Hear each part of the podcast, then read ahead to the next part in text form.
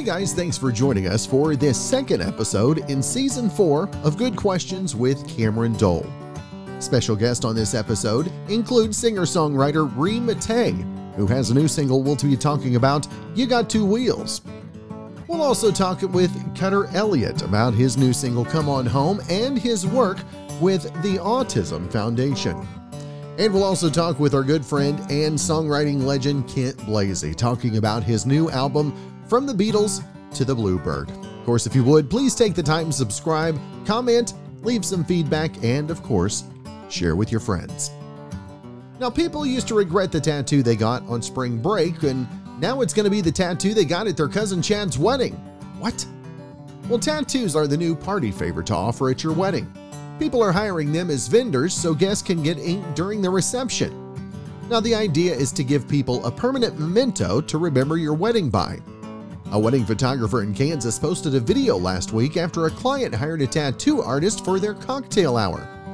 Now, they're not free. You had to pay a set price of $60, and they weren't offering full sleeves, just simple outline tattoos. Now, some people think it's a cute idea, others think it's weird, maybe unsanitary, and would be awkward if none of your guests wanted one. Now, either way, most of them agree to doing it early in the reception is the way to go you don't have tattoos available once everyone's drunk. All right, guys, promised you another special guest on the podcast, uh, YouTube as well. Got a new single that has been out since the 4th. You Got Two Wheels is the name of the single. We've got Ree Hay with us, and uh, I didn't ask the pronounce, pronunciation of the last name. I, I'm hoping that I came close on the last name, but I knew I got the first name right. You did great. now, Re, tell us uh, tell us a little bit. Uh, first off, let's just go ahead and talk about the the, the new single that's that's available out there right now. Tell us your thoughts on it. How excited you are to have it uh, out there for folks to be delving into right now, if you will.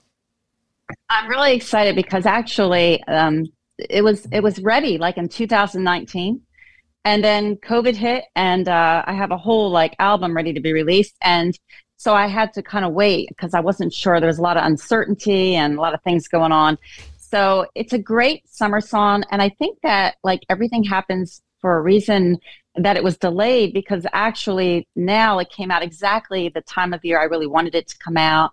You know, it's about a girl in a Starbucks and she sees this guy come, you know, come riding up on a Harley and there's this like instant connection. And he's not the kind of guy she, that she would normally be with. You know, it was just kind of like odd and unexpected. Mm-hmm. But it, like she hops on the back of this bike, and it's like a love story, and they're together forever. So it's it's just like a cool song, whether you ride a bike or not. But it's a you know everybody the, the, the remarks I'm getting so far, it's like a toe tap, and it makes you want to sing along it's a positive song. It's a happy song, and I think we need those out there right now. That's right. Well, I, I don't have a I don't ride a motorcycle, but I do have a trike, so uh, I, I, can I can play it while I'm riding the trike. That's good. That's good. Now, uh, I I did not expect to have another special guest, but he decided to join in my lap. Uh, we've got. Oh. I'll introduce him to you. This is Eddie. He's new. Hi, to, Eddie. He's new to the family. He uh, he decided he wants to sit in Dad's lap. So we do have another uh, guest host with us today. So if he pops his head up, don't be surprised. I love animals. I have two Shih Tzus. They're love of my life. That's awesome. That's awesome. Well, well, Eddie. Hopefully he won't be he won't be doing any talking today. Uh, that's what we're hoping for. So, so Re, I want to talk a little bit about uh, where the start for music, the love of music in your life. Where did that where did that get started? Or do you even remember a time where music wasn't first and foremost in your life? Honestly, I really don't remember a time that it wasn't because I, I, I have a few memories at three years old, but my biggest memory I have is at five years old. I love to swing on swings outside. And so I was swinging on the swing and I had this little Mickey Mouse radio that I would listen to country music on. And I just jumped off my swing and I remember running into my mom and saying, What do these people in the radio do for a living? she said, They sing. You know, that's what they do. And I said, Well, that's what I'm going to do then. And so that's where it kind of started. And it just never, ended that passion for music. I started writing songs when I was nine years old.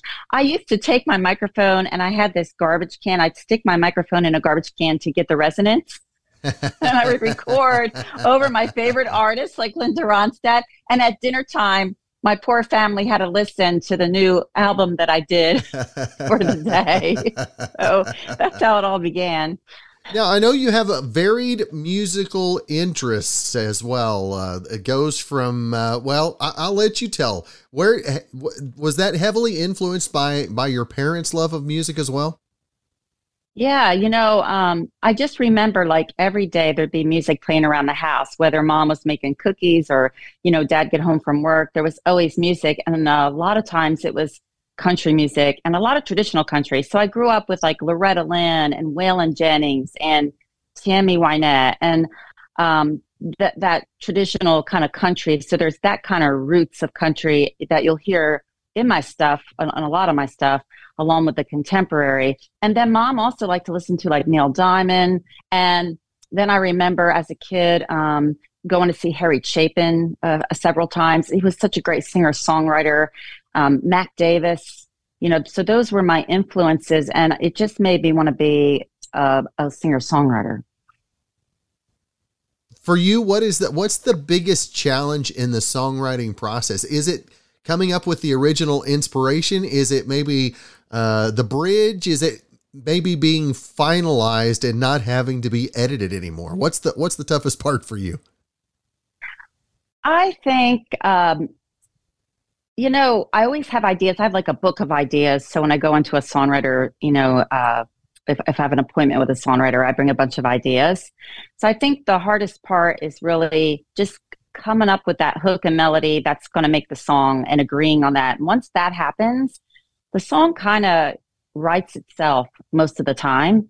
And um, I've been very fortunate to, to have a lot of good songwriters write with me um, and they're artists in their own right a lot of them so they understand the process of you know um, your brand and, you know is this song going to be a, a, song for you and many of them were unselfish you know they put their own brand aside and said okay we're writing for Re today. You know what what does this song need to be so that Re can record it? And you know i'm grateful for that. Now, now tell us where did uh, when did you first pick up the guitar and and how uh, tell us how the love of the guitar has gone for your life as well. So I remember being, I think I was 11 or 12 when I uh, got a guitar. And the reason I got a guitar was because I was writing a lot of songs, of course, you know, and uh, of course, those dinner times when I played my album. Um, I think it was my father that finally said, "We, you know, you need to be able to accompany yourself," which is probably one of the greatest things that um, that he ever said because it is an as a singer songwriter now it's nice if you can accompany yourself and be able to do that. You know it helps with songwriter nights and just being able to create your song and bring across you know even in the studio i would always have a work tape and me on the guitar singing it so i could bring across for them what i was wanting the song to kind of sound like. And then what happened was i took lessons um, for a while from he was a guitar teacher for jim croce for a while and this was back in new jersey. And then I met this guy named Tony Pesh, who was a guitar teacher, and he started teaching me out of the Berklee College of Music books. And uh, so he really taught me a lot of like s- sight reading. And um, so I could open a book and just, you know, play with the notes that were there. And he had sent me home with an, uh, an album, an LP. And he said, Tell me what you think of this. And it was Wes Montgomery. Wow. And it was at that point that I just fell in love with the guitar. And uh, that was because that was my first experience. And I'm like, wow. And he said, yeah. And he played with his thumb. I said, oh my gosh, you're going to be kidding me. Um, great player. So that's when it kind of started for me. And I know I told you how the last 18 months have been trying and uh, in, in my life personally. And so I think one of the things I want to talk about in our podcast is also how we get through times. And, and I know for me personally, I, I don't play guitar. I've got a guitar. I my dad we we never learned guitar young. So I I learned piano. So whenever I'm frustrated, whenever I'm going through stuff, I have I get sit down at the piano and I play A Long December by the Counting Crows. when you're having a bad day, what do you sit down? What do you pick up on the guitar? What what plays you back into a good mood? On, honestly, you know, it's funny you say that because um, there was a time I went through a really bad time in my life, and instead of picking up my guitar, I put on my headphones and the song that I played that got me through it. And I would just sit there till like two o'clock in the morning and rock back and forth with my headphones on and cry. Tears would just pour down my eyes. And it was Travis Tritt's Anymore. Yeah. That song. I was going through a really bad breakup. And all I could think of was that person that wrote that song, they know what I went through. Mm. You know, and I believe Travis Tritt picked that song because obviously it resonated with him too. And I thought if the writer and Travis Tritt, you know, got through whatever they went through because obviously they've been through things, then I'm going to get through this too. And that that's the song. That was my go-to song. That's cool for that time. That's cool. I've never asked that question before, so that uh, that that one just popped up to me. So now now tell us. Uh, since everything was pushed back because of COVID, I mean, so much. It, it's hard to believe that we're still talking ab- about things that were affected by COVID. But uh, how far-reaching it's been how moving forward now with the single moving into the latter part of 2023 that seems so hard to believe as well uh, what are your goals moving into this year into 2024 as well the goal for me is i really want to start to get out and play more um, you know i also work full-time right now as a nurse practitioner as i work on my career and um, I want to be out there meeting everybody. You know, and I've done that before. Um, I'd stopped during that time period, you know, COVID and after. But so now, I mean, I just really am wanting to get back into the venues and starting to do that and have more people hear my music. Because, mm. you know, uh, my motto's always been music is my medicine. I hope my music can be your medicine because it is so therapeutic and it does help people through so many things you know, the happy songs and the sad songs. Mm. So that's my goal is, is, to just be out there with the people and meet them and hang out with them mm. and play for them. That's right. Now, so so you're you're treating them so many different ways here. And how how did the whole COVID thing? Obviously, your firsthand there. How how did that change the way you approach music and the live performance? You know, um, w- during that time, I did some live um, shows on Instagram and Facebook. You know, tried to reach people that way. Mm-hmm. And actually, I feel like you know the the music industry. When you look at it, we we're doing a lot more things through, you know, YouTube, Skype, and, and online things that I don't think would have happened if, if COVID hadn't happened as as much as it does now. And it really has stayed. So I really learned to use other platforms more mm-hmm. and um, and reach people that way. Because when you think about it, you know, now we, we can reach people in New Zealand and the UK, you know, all over with technology now that we we may have never been able to reach before. Mm. Yeah, that's right. That's right. Now, now, what was uh, what was your first Zoom experience like in 2020? Your first one, as opposed to now. I mean, your background, everything looks great. What was what was that first connection like? It was interesting because, okay, for me, I'm such a face to face person, oh. and kind of like I like to hug people. So there's that. You know, you have to get used to that it's almost like when you're in the studio and you finish a song and then there's this silence and you're like did people like it? Won't will they like it? Whereas live you get an instant feedback mm-hmm. you know? So you get the comments but then i'd have someone else you know doing the the recording and they would let me know what the comments were so i could you know re- reply back. So i feel like it was a little bit of a delay in getting used to that that way of uh, reaching people and communicating with people. Now i'm getting a lot more used to it you know, than I was before. But it was definitely a change and a little bit scary too, because you're like, I hope, I hope it's working. Because like at first, if you don't see any comments, like, am I live? Are they yeah. seeing me? You know. Yeah, our station, uh, the station I was working for at the time, we were hosting them on on my page as well, and yeah, I remember the the first one when they first started. It was oh man, it was train wreck. And by the by the time you know a couple months uh, were underway, everybody was kind of they were putting shows together by that point. So it was mm-hmm. pretty cool. So uh, tell us the uh, what what is uh, what's the next venture for you after uh, after the current release? Well, um, the plan is well, I've got several things going on right now. One of them I'm really excited about is I have created my first music video. I have other music videos out. I did this one myself. So, and it's for the You Got Two Wheels, and I'll, I have another one I'm working on. So there'll be two videos that will be coming out. The release of the first one will be August 21st, and um, we'll kind of like lead up to that, you know, on social media and let people know.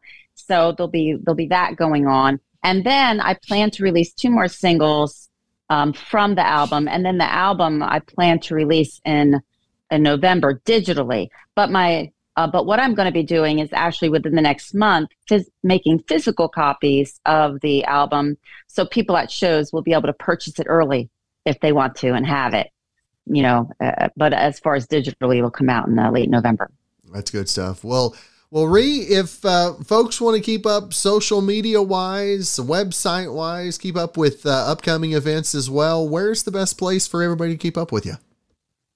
So you can go to remattei.com. That's R E M A T T E I.com. And when you go on there, it'll pop up where you can join. They call it a fan club, but it's it's like an email. Um, and I let people know where I'm playing, what I'm doing, you know, how they can download my stuff. Um, also, if you go on my social media in the link tree, it has all my links to all my social media and to download the new song, You Got Two Wheels, is there also. And if you go on Spotify, please follow me and and check out the song there too, uh, especially because Spotify really helps people get in venues and play places. You know, a lot of venues do look at Spotify. That is good. Uh, again, the new single, You Got Two Wheels. Check it out. And uh, Re Mattei, it has been a true privilege to have the chance to visit with you today. And uh, hopefully we can catch up again real soon. Well, thank you so much. I really appreciate it, Cameron.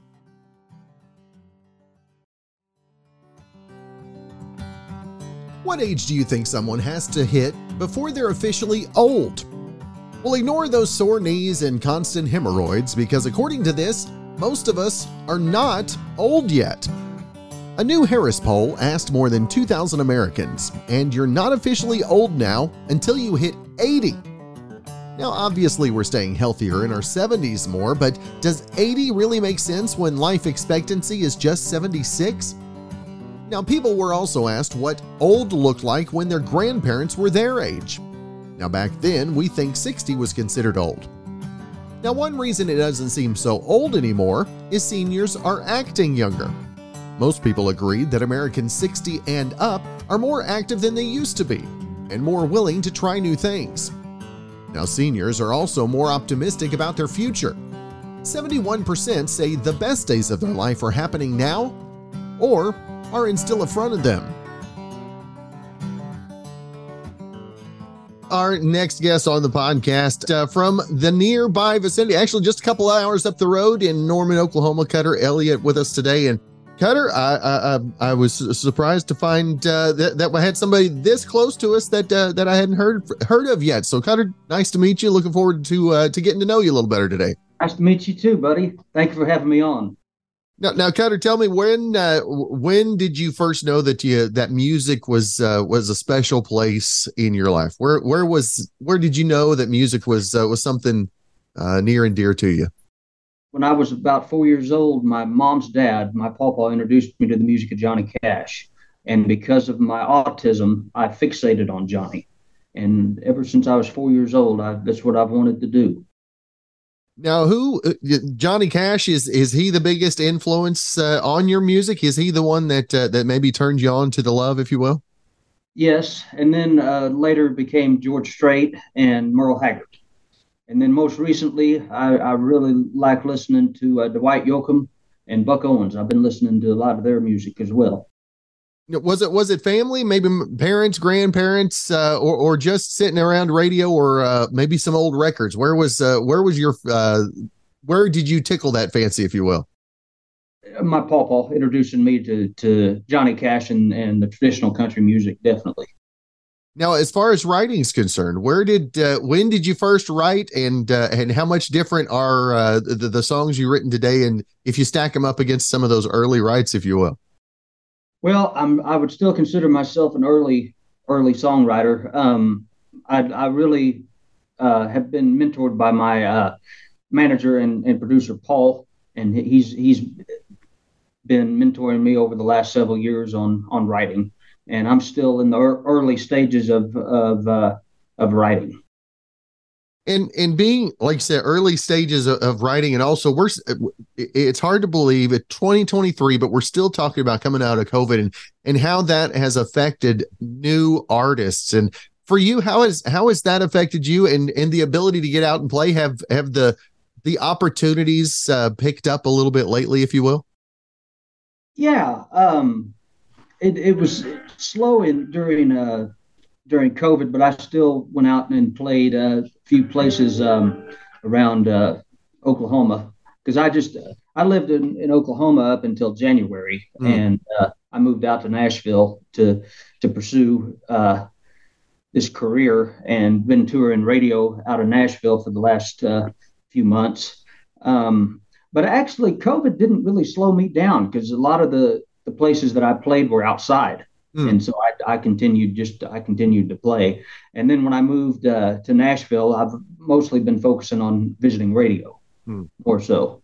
But I do have some events coming up in uh, September, opening up for Thompson Square. Yeah. And uh, that we're looking forward to up in Michigan for uh, fraternal, or, fraternal Order of Police shows, FOP shows out there in Michigan that we're looking forward to doing. And then I'm also a proud ambassador for the Autism Speaks Foundation, and we have uh, they have walks uh, every year, and uh, I'm going to be speaking and performing at, at the walk in uh, St. Louis, Oklahoma, Kansas, and Texas this year wow. in October and, and, November. So that's I'm really cool. Doing those as well. Now, now to be a part of that, talk. Let's let's talk about that a little bit. For as far as as chasing your dream and and the, some of the challenges that you face in the day to day that maybe uh, you can inspire others and maybe show others that there is there is a way beyond uh, what what some people would say there is no way, if you will. Absolutely. Um, I, I, have to give credit to my mother um, because she uh, always encouraged me to do what I wanted to do, which was sing and, and, play play guitar. And I also play a little golf on the side too. And and there were two things she told me every day from the time she dropped me off at school, from when I was a ba- a kid to uh, when she dropped me off at college. She would always tell me to spread some joy and uh, she would always tell me can't never could. Anytime i told her i can't do this or i can't do that. And uh, as a matter of fact paul and i wrote uh, the song can't never could. Um, and that's going to be the autism speaks theme song mm. this year. That, and we're very proud of that. I have a, a recording of it on uh, you can get it on my uh, website cutterelliott.com and 100% of the proceeds from that download we're going to donate back to autism speaks. And uh, and I also have a documentary out um, called Can't Never Could on my YouTube channel that tells my life story as well. Um, but back to your question, I just try to always encourage everybody to do whatever it is that they want to do. And, and, for you, each day that you go, as you get new listeners and, and new people that are touched by the music, what does that mean to you on a personal level? It's great. I, I absolutely love it. And, and uh, you know, I hope that I can impact somebody's life like Johnny Cash and George Strait have on me. That would be amazing. Mm-hmm. And as you as you look forward to the to the upcoming shows, the the Thompson Square uh, shows as well, uh, Shawna and uh, and Keifer, what a great group of uh, a, a great group of folks they are, and and to see the folks like that to have a belief in you, what what's that mean for you early on as well? Oh, it's it's great. You know, I'm I'm I'm looking forward to, to meeting them. At the, you know, I'm I'm excited to, to work with them. Mm. I love their music and and I think they seem to be really nice people. I've never met them, but but from uh, it, talking to other people that know them, they say that they're great. And and uh, he's a fellow Oklahoman. Uh, exactly, exactly. Uh, they're up north uh, northeast, I believe. Yeah, up in Miami, Oklahoma, yeah. where he's from. And and you can tell we're both Okies because we know how to say that city's name. Yes. yeah. It drives me nuts when people say, I'm in Miami, Oklahoma. I'm like, No, you're not. It's in Florida. You're nowhere close, Miami, Oklahoma. No. Yeah. now, now, what was the what was the the the biggest maybe aha moment since you've been in Nashville? I've been to Nashville several times myself, and I I know the city just has an aura and a vibe that that kind of gets into your soul. What was what was the first time that uh, the the first experience for you that you were kind of like, yes, that, uh, this is the this is where I'm supposed to be uh, I was I was on a uh, visiting radio, and uh, that night after I got home, I got a message from a lady who, um, who whose daughter has cerebral palsy and autism as well, and I found out she um, is a, a tour guide at Johnny Cash's farm in Bon Aqua, Tennessee, and she invited me to come out and that was and i got to go out and, and meet them and sit in johnny cash's chair and play johnny's guitar. And and uh, i had actually met johnny's nephew who works out there about a year before that. And i got to see him again. And then when i walked in he was actually singing one of my songs on the stage. And right then i was like man this is this is awesome. That it doesn't get much better than that does it? No it doesn't. It doesn't now, aside from the shows up in Michigan, uh, t- tell us uh, a little bit about uh, where what folks can expect uh, from the website on, on the YouTube page, and and I know that the new single "Come On Home." I wanted to give you a chance to talk a little bit about that as well. Yeah, "Come On Home" is a song that I I co-wrote with Paul, my my manager and producer, and uh, it has that traditional Waylon Jennings sound, outlaw country, if you will, and that's what drew me to the song. And, uh, you know, it's just the old tale of a guy telling his wife or girlfriend that he changed his ways if she just comes on home. There you go. And uh, and for for you, the classical in the in the lyric, in the in the songwriting, and in the presentation, how important is it for you to to have that and to stay that authentic, if you will?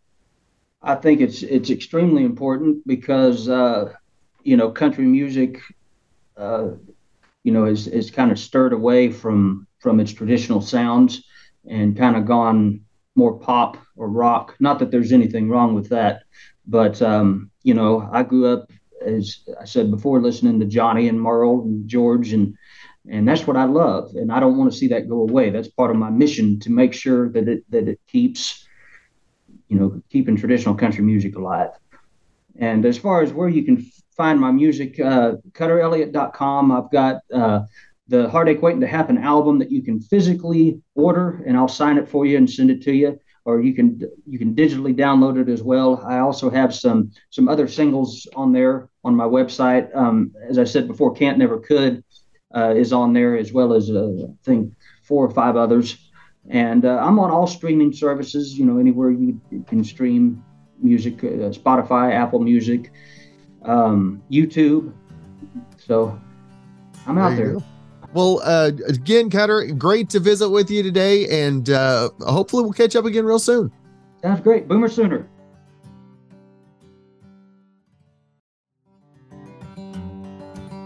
No matter how you feel about her personally or artistically, this has been Taylor Swift's year. So she seems like the obvious choice to headline the Super Bowl halftime show.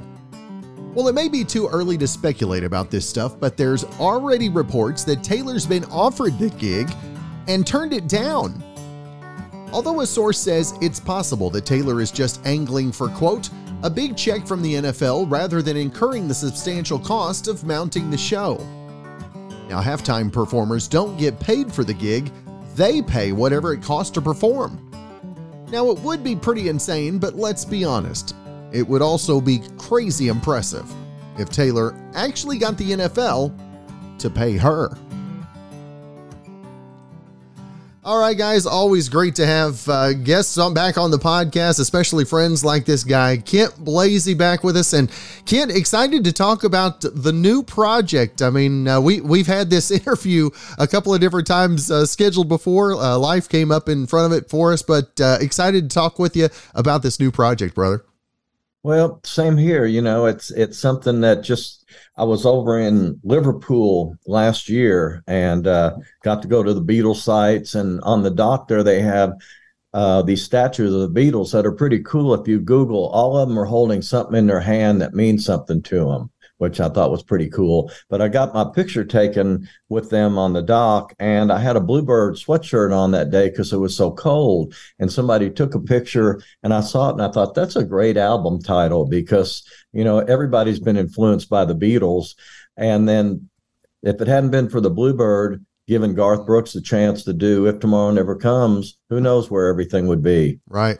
So yeah. I thought it was pretty cool. And uh, so that's kind of what I started aiming for. And so many people don't understand what happened when the Beatles played on Ed Sullivan that night, you know, and this is kind of to refresh maybe younger people with it because um, you know, I was just a little kid, but I remember Kennedy had been assassinated in November, and the country was really depressed, like they were during 911 after that happened. You know, everybody's just wandering around in a fog.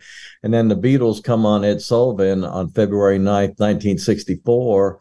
And more people watched than had ever watched TV before, and it just changed the whole energy of the country, you know. And then it took off from there. All the people came from England, all the great bands and stuff like that, and um, you know, the Beatles had so much impact on society and how we think and the music we listen to and all that. And it's still echoing on with McCartney out there playing and Ringo still playing today.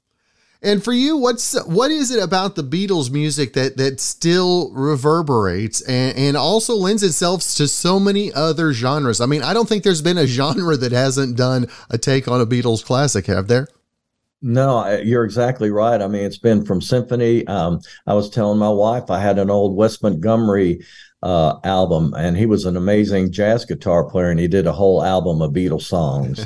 and um, it's just they came along and did something that nobody else had ever done. They took music to a totally different place and they kept reinventing where they were taking music. You know, uh, these guys were doing three albums a year for the first three or four years, which to me is phenomenal. Right. And then they got into the whole Sergeant Pepper and White Album and Rubber Soul, and they were taking music in a totally different way and influencing like the Beach Boys, and the Beach Boys were influencing them. And it it's just music that has lasted and it's music that was so different for its time that now you try to tell some kids about it it's like oh that sounds like everything else. But you know at the time they're the originators of it.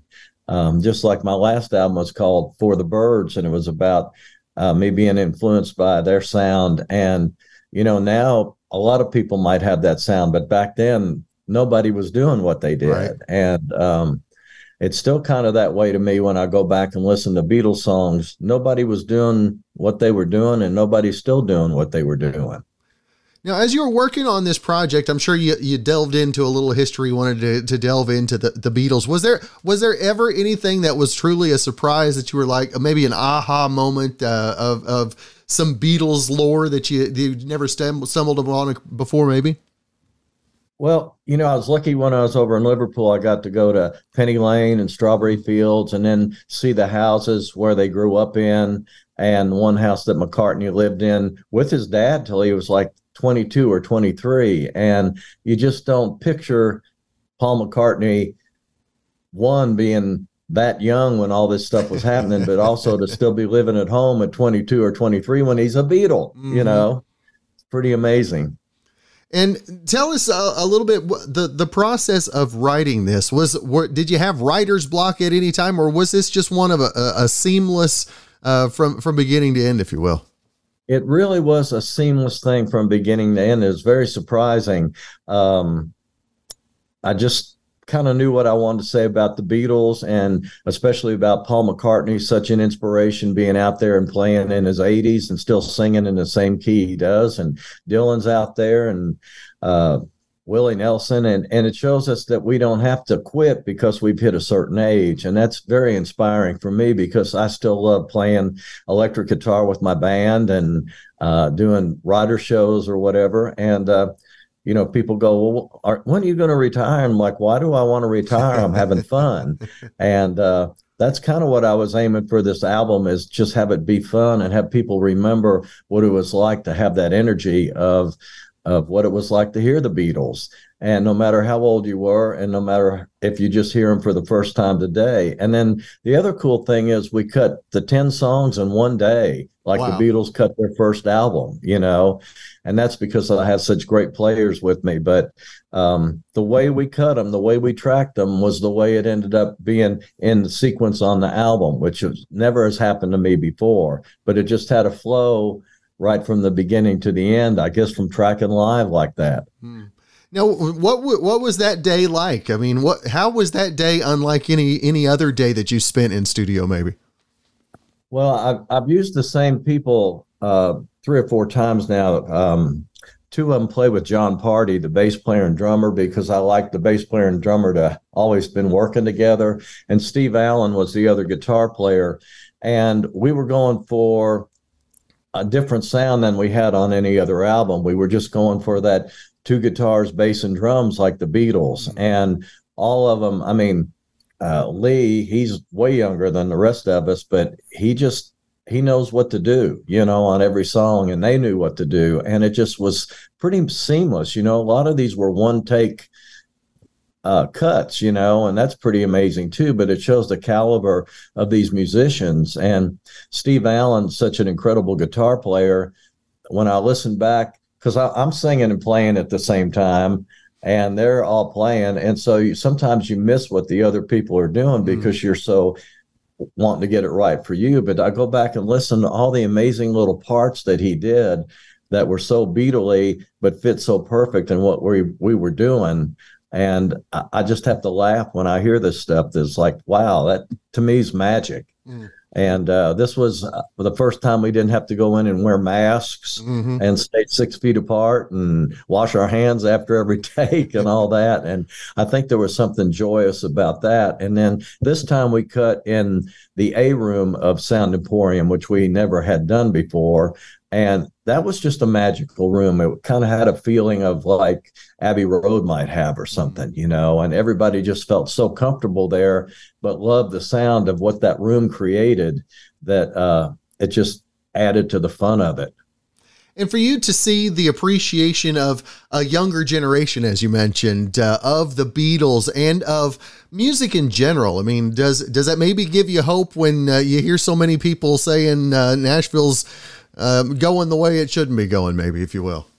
Well, you know, it's kind of like the music business isn't really going the way it should be going, uh, thanks to Spotify and all those things. But, um, you know, it's the other thing of probably one of the reasons that I wrote just about everything by myself is nobody on Music Row wants to write what I'm writing these days. And I'm fine with that. But, um, it's just they're going where they're going, but I'm going where I want to go. And uh, there's no pressure on having to be a hit songwriter mm. or whatever. You know, you just I just write what I feel like writing, and that's so freeing compared to all the years on Music Row of well, you need to write something up tempo positive for so and so, and you know you have that pressure on you all the time of who's looking and who's recording. So this this is just like a breath of fresh air to me.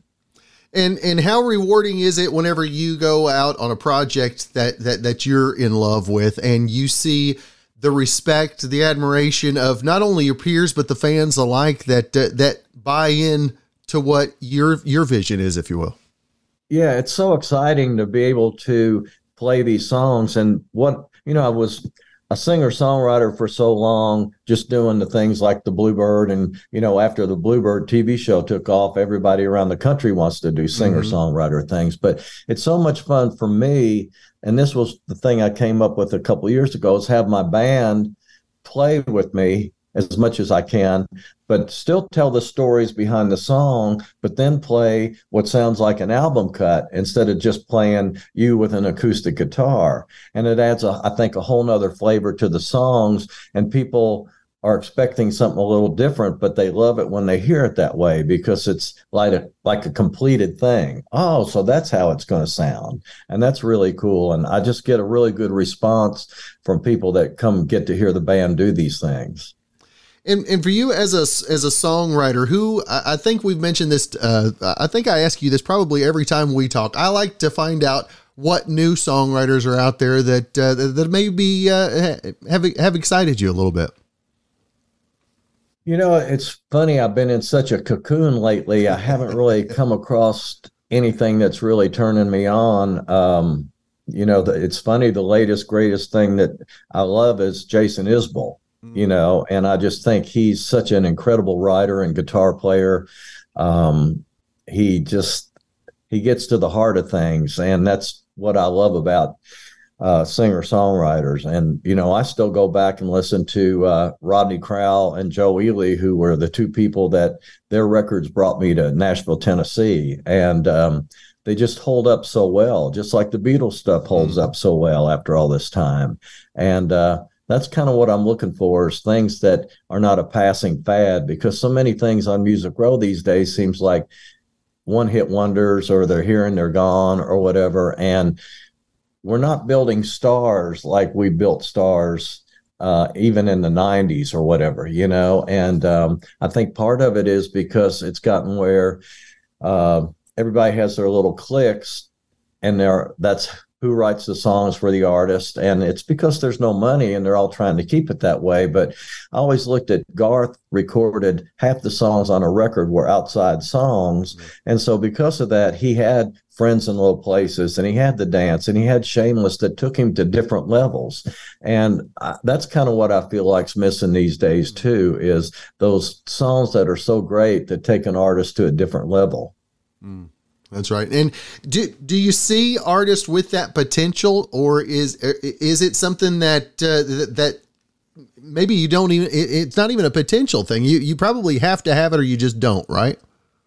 Well, I think it can be encouraged. Um, you know, these days you look at at songs that are being written, and there's five, six, seven, eight writers on a song, and that's kind of amazing to me. Like the latest Dierks Bentley thing, I think it had eight writers on it. And I'm thinking, Dierks Bentley's such a great writer. He could write a song by himself. So what's going on here? Mm-hmm. Um, but it's just the state of the industry these days that make it where everybody wants their little piece of the pie and they want to get it however they can. But to me, if they recorded some of these great songs that I hear in town, um, and put them on their records rather than just have it be the whole album written by the artist, I think careers might take off in a different way.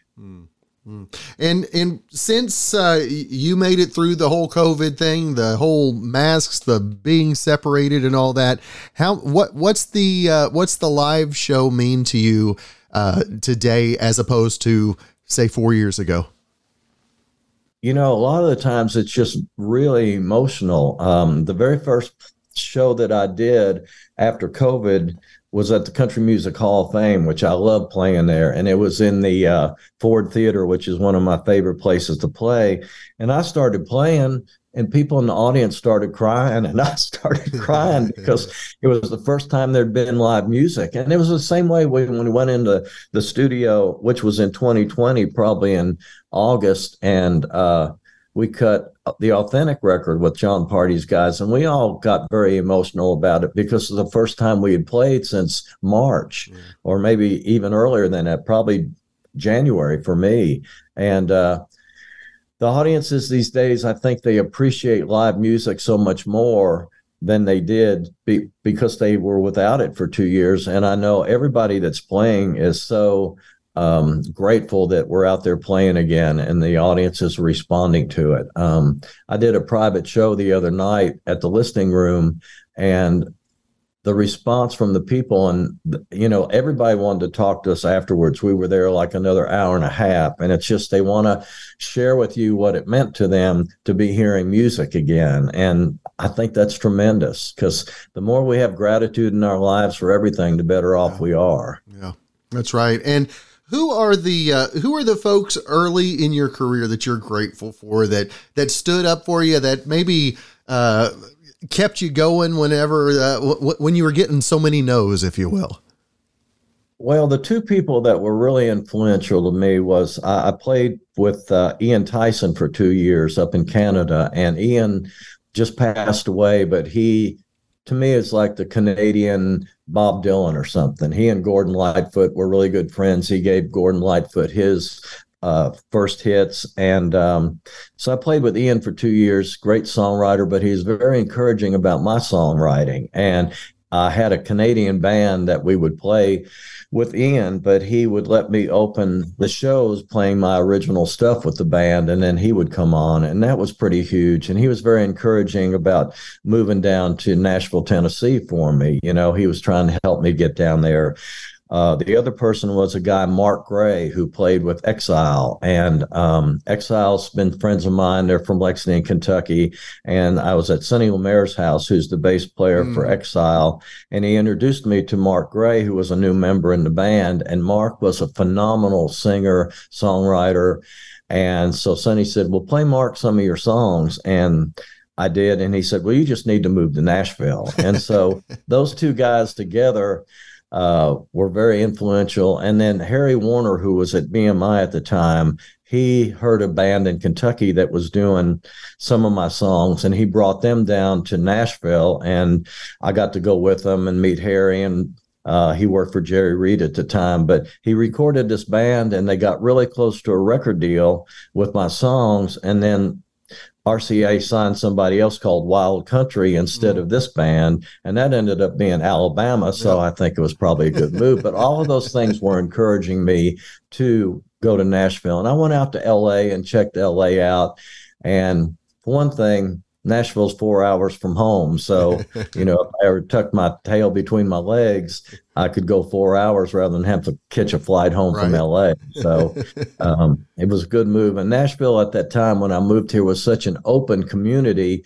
You could about walk in any door and play somebody a song and you'd be walking down the street and you might see Reba or you might see Jerry Reed or somebody just walking from one building to the other. And I don't know if that's possible now with all the condos they've yeah. put up and the, all the things they've torn down. So it was a different time, but it was a very organic, uh, inspiring time to be in Nashville, Tennessee. Now, it, looking if you were an aspiring songwriter today, Kent, what would what would be the biggest scary thing out there as opposed to what you were looking at uh, when you were coming up, uh, coming into the world of technology and socials and all of that? I mean, uh, how much more is there to that you have to venture through? Well, the things that I see, um, one is you know when when i moved to town up till 2016 when they stopped making cds and then the next year they quit putting them in cars which i think was a conspiracy myself because i see all your cds still back yep. there and i still love cds and they're still the best sounding format but we got paid by mechanicals which mean anytime a cd or vinyl record or a cassette at that time were sold if we had a song on the record we got paid well, when Mechanical stopped in 2016, uh, that was how you got a publishing deal and you paid them back with the mechanicals when you had a, a hit song. And these days, there isn't that. So I don't know how a young songwriter would come to town and get a publishing deal these days. It seems like it would be much more difficult because publishers can't pay a draw like they used to because there's no money coming in. So I guess you would have to be an Uber driver or a waiter, which, you know, everybody's gone through those things when they come to town anyway. And then um, the other thing is, I, I talk to some of these new artists that I'm working with, and they spend so much time getting their social numbers up that they're not really having that much time to be creative. You know, they spend a lot of their time every day trying to get their numbers up because that's what the record labels want these days. What's your what how how your social numbers. And to me, that takes away from the talent. One, that record labels are looking for the numbers rather than the talent. And two, these kids are having to be something other than just being creative by working a system however they need to do it. Yeah. And it's it's a totally different world. And it just changed drastically in 2016. And um, you know, the repercussions of it are still going on. And um, we, we found out what Spotify and them don't really pay. And, you know, it was a different world up till 2016. And so we're just trying to figure out how all this stuff works and how we get paid these days. And you have a, a record go platinum and you go, now explain to me how they came up with it being platinum. And there's this whole thing of all these different uh, uh, places playing your songs. And I don't know, it's very convoluted, but somehow or the other they make it seem like it's platinum and you go well you know i'm glad i have a platinum record i don't understand it but i'll take it i don't see the money i did when it was yeah. a platinum from a mechanical but mm-hmm. uh, that's a whole nother story now kit what do you what do you see on the horizon as far as the opportunities being presented for for songwriters to make the money again the best thing that I see, and it, it, was kind of a blessing and a curse that the Nashville TV show was on. Um, can't get into the Bluebird anymore, but um, people really were woken up to what songwriters do, I think, due to that show. And so, so many different songwriter festivals have cropped up all around the country, but all around the world. And these days, people that want to stay in the music business have to go out and perform. Mm-hmm. And there's more outlets than there ever was for singer songwriters. And it's so good to go do some of these festivals and see the young writers that are out there because it's helping them make a living so they can write songs and be around other songwriters. And um, that there really wasn't much of that when I came to Nashville. You know, the, before the Bluebird and the in the round things, there weren't really singer songwriter things anywhere. So it's it's a different world, and um, you really have to be able to perform and w- be willing to travel. But that's kind of what it takes these days. Mm-hmm. Now you, you talked about uh, the songwriter, the uh, the the the sessions where you know we went to the listening room one time when I was out in Nashville and got to see uh, one of my buddies, Bridget Tatum, was playing that oh, night. Yeah. And uh, Bridget is such a trip, and she was like the very first person I ever met when I came to Nashville. She helped me. She let me into a, a friend's apartment that I was staying in that weekend, and uh, so so anyway, she was the first one songwriter I really made friends with. That whenever I hear like she's country. I mean, when I hear she's country, I mean I hear Bridget saying every word of that because I've heard her say every one of those words. I my question for you: Who was the first one songwriter that you were able to listen to their songs and and you were like, oh yeah, that's so and so? Who was the first one that you were able to to really a song you could identify him by the person? Um, it was interesting when I uh, before I came to town, Rodney Crowell was one of those people. He was just so influential on what he was writing and how great he was writing, and he was making things happen in Nashville. The other thing that was interesting is when I came to town, Buddy Killen, who ran Tree Publishing at the time, had a place called the Stockyard. And what he did every Thursday is he had one of his writers come in and play. And a lot of them were huge writers, but they really weren't that good of singers or songwriters or, or players or whatever. Mm. But to be able to go in and hear like Curly Putman play uh, Green Green Grass at Home or He Stopped Loving Her Today or Bobby Braddock do that. And you're sitting in this little room and here are these icon songwriters singing these icon songs and they may not even play really good or sing really good, but the emotion and the songs they wrote really had a huge impact on me.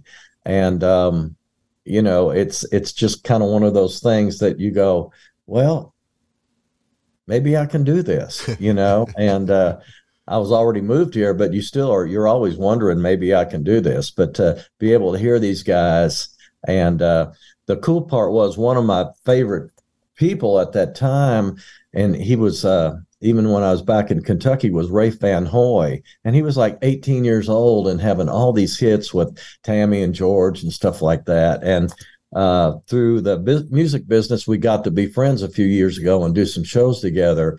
And so when I got inducted to the Hall of Fame in 2020, I thought, why isn't Rafe Van Hoy in the Hall of Fame? I mean, I thought he would be in way before I was in, but he got in this year, which was so exciting to me because you know, that he got the 30 year inductee thing, but it's like people kind of forget who were so amazing back then. And so they opened up this new category, which to me is fantastic. And I'm so grateful that Rafe was the first one to get in there because he's a, still a phenomenal talent. And uh, he was an inspiration for me back in Kentucky that, you know, this could possibly happen if you move down there. That's right. Well, uh, again, the uh, the new album from the Beatles to the Bluebird. Uh, Kent, I always want to make sure and let folks know where they can find uh, more info about the music, where they can keep up with uh, everything you've got going on, and upcoming tour dates and all that. Socials as well. Well, you know, I'm I'm not real good on the socials, but I have somebody that helps me with it. Um, and of course, the music's found anywhere these days. I would suggest Apple. You know, they they do a little better on paying you. Um, but uh, if you go to my website, kentblazy.com, it's got my tour schedule coming up. And, um, you know, if somebody actually wants a CD or wants it autographed, if they write me, you know, we can do that because some people still want CDs. I'd love to and, see one on my shelf back there. I'm going to have to. Well, I bet we can work that out. have you seen the album cover? I have. That's good stuff. Yeah. That's pretty cool. Uh, people laugh at it, but on the back cover is the little bobblehead Beatles that came out that uh, I found at an antique store a while back, and the picture with them is me with my first guitar, and uh, I thought that was a pretty funny picture of uh, George Harrison kind of looking over his shoulder, like, oh no, forget about it. So, uh, yeah, I had fun with the cover. I had fun with the record, and I'm just looking forward to people hearing it and um, seeing what they think. That's good. Well, well, Kent, brother, it is always such a privilege to uh, to to have you include me in your schedule, and uh, I appreciate oh, appreciate and, uh, our conversation every time, brother. And I hope everything smooths out for you, and uh, life gets a little more flowing and easy than I, it's been lately. I, I will take that. that's, my, that's my wish for you. Well, I appreciate that. And uh, Kent, I look forward to talking again soon. You come back to Southwest Oklahoma, give me a ring. I look forward to it. Thank you. Well, thanks again for joining us for this episode of Good Questions with Cameron Dole. If you ever have a comment, a question, maybe anything else you'd like to know, you can hit me up on the socials. Find me on Instagram, Twitter, TikTok, and Facebook at The Cameron Dole. Of course, if you have a special guest idea, you can email me gqwithcam at gmail.com. Thanks again to Brandon Allen for coming up with our theme music. We're going to let him play us out and hope you guys have a great weekend. Thanks and be ready for upcoming episode number three.